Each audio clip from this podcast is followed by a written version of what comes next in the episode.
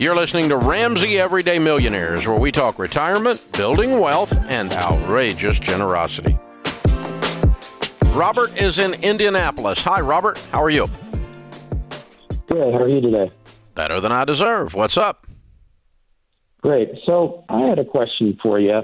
Um, my wife and I have for several years been thinking about buying a vacation property overseas, uh, specifically in Paris. Um, it's been a, a long term dream. Cool. And uh, with the pandemic and whatnot, we we found that you know this might actually be more workable than we thought before, and we might be in a financial position to do so. Um, we've got full time jobs and kids, so it wouldn't be something that we'd use more than initially about eight weeks a year. Mm-hmm. But um, I, I, we've had a hard time transitioning from earning to enjoying, and we just aren't really sure that this makes financial sense for us at this point in time. So I wanted to get your opinion on that. Okay. What's the apartment cost? So about 1.1 million. And what's your net worth? Uh, just short of 10 million. Okay. All right. Well, that's a ver- very reasonable ratio. And you'd be paying cash for it, I assume. Yes. Good. Okay. All right. So you're going to send, spend 10% of your net worth on a toy. Yep. I think that's reasonable. I don't have a problem Seems with like a very big jump. it. It, it, it is a big toy. So I have uh, a couple of properties that are not my main residence. Um, the very first time I did this, I bought a $103,000 lake house. And when I pulled that 103,000 out, uh, and it wasn't much of a house, as you might imagine, but it was on the lake, shut up, and there was a dock, so be quiet. And so, which is all I wanted. I just wanted a place to camp near the boat, right? But uh, it was a little bitty brick house and a uh, cute little house. And I pulled that money out of my mutual funds, and I broke out into a cold sweat. It was really hard for me to do. That's what you're experiencing, except you got another zero on it, right? That, that's that's pretty much exactly it. I, we, we've just found it, like I said, very hard to, to think that psychological change from, from earning to enjoying and, and not get, letting things get out of control, which is Yeah. probably where we're a little uncomfortable with the idea. The thing that Sharon and I do, and that we teach to high net worth individuals all the time, two things will help you with that. Uh, one is uh, ratios. And the ratio is that you're spending 10% of your net worth on this. So the way we look at ratios is this for a toy, a luxury item. If we put that much money in the middle of the kitchen table and set it on fire, would our life change? Answer in your case, Yeah. no, it would not change. Not much.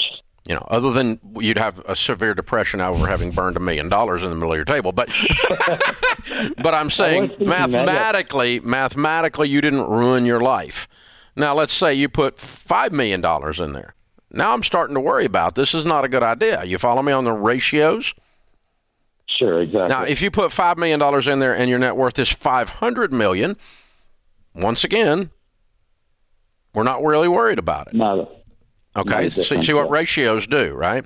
And so when they say that you know so and so builds a, a a billion dollar house, but they have a net worth of two hundred billion dollars, the ratio is that's not spit, even though that's a lot of freaking money for a house, right? So the ratios are one thing, and in your case, that's why I was real comfortable with that. The second thing that we do is also on ratios, we always watch our generosity and we want to make sure that we are giving and that we're filling up the Ramsey Family Foundation and we're doing other stuff to help other people uh, that is equal to our luxury spending or greater.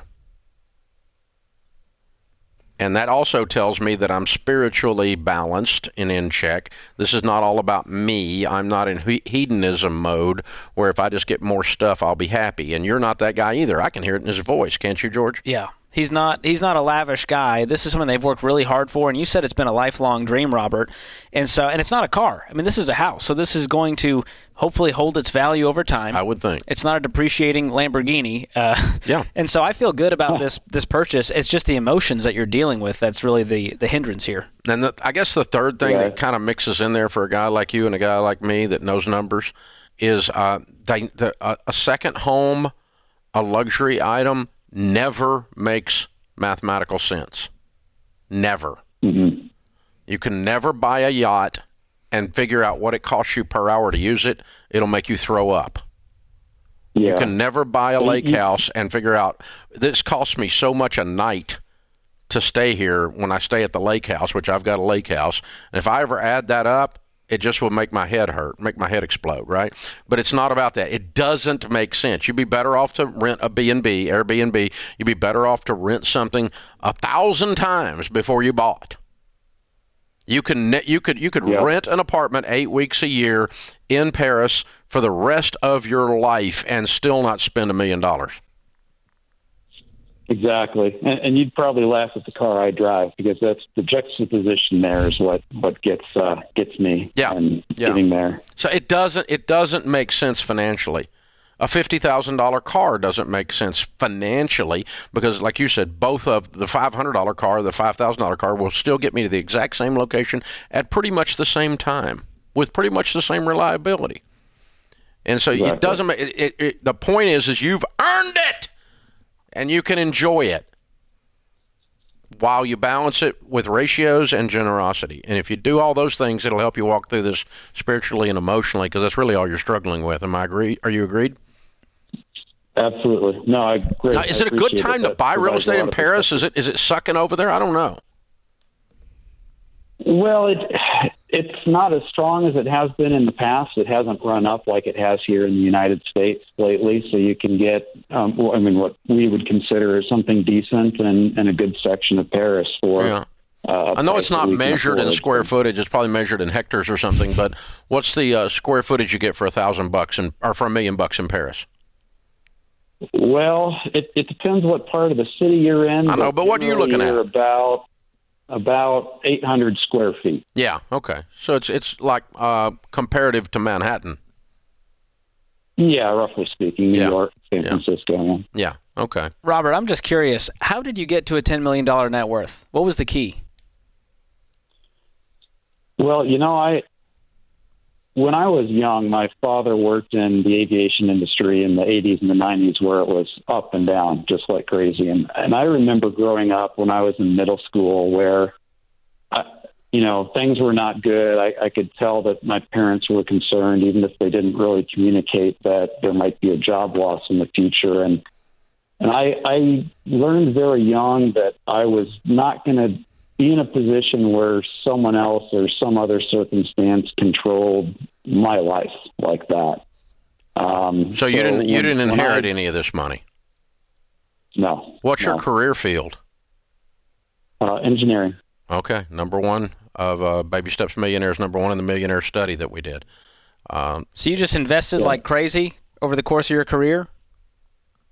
Yeah, when I graduated, I realized that you know if, if I was earning thirty and I saved ten, that was you know some time that I could buy back for myself. But if I was saving twenty, I could buy back more time. So I, I dialed down my spending when I was young, really low, how old are you? and just packed it away in savings. Uh, Forty-five. Wow, you slammed it.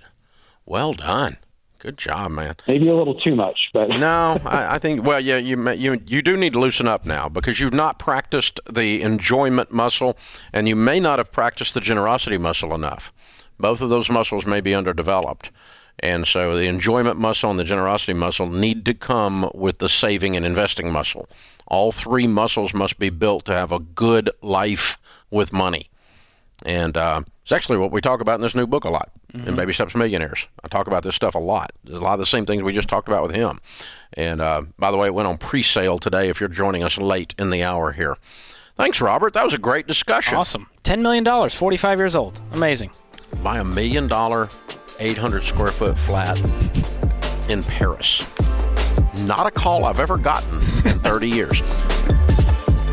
Thanks for tuning in to Ramsey Everyday Millionaires. To check out all our podcasts, just search Ramsey Network on Apple Podcasts, Spotify, or wherever you listen.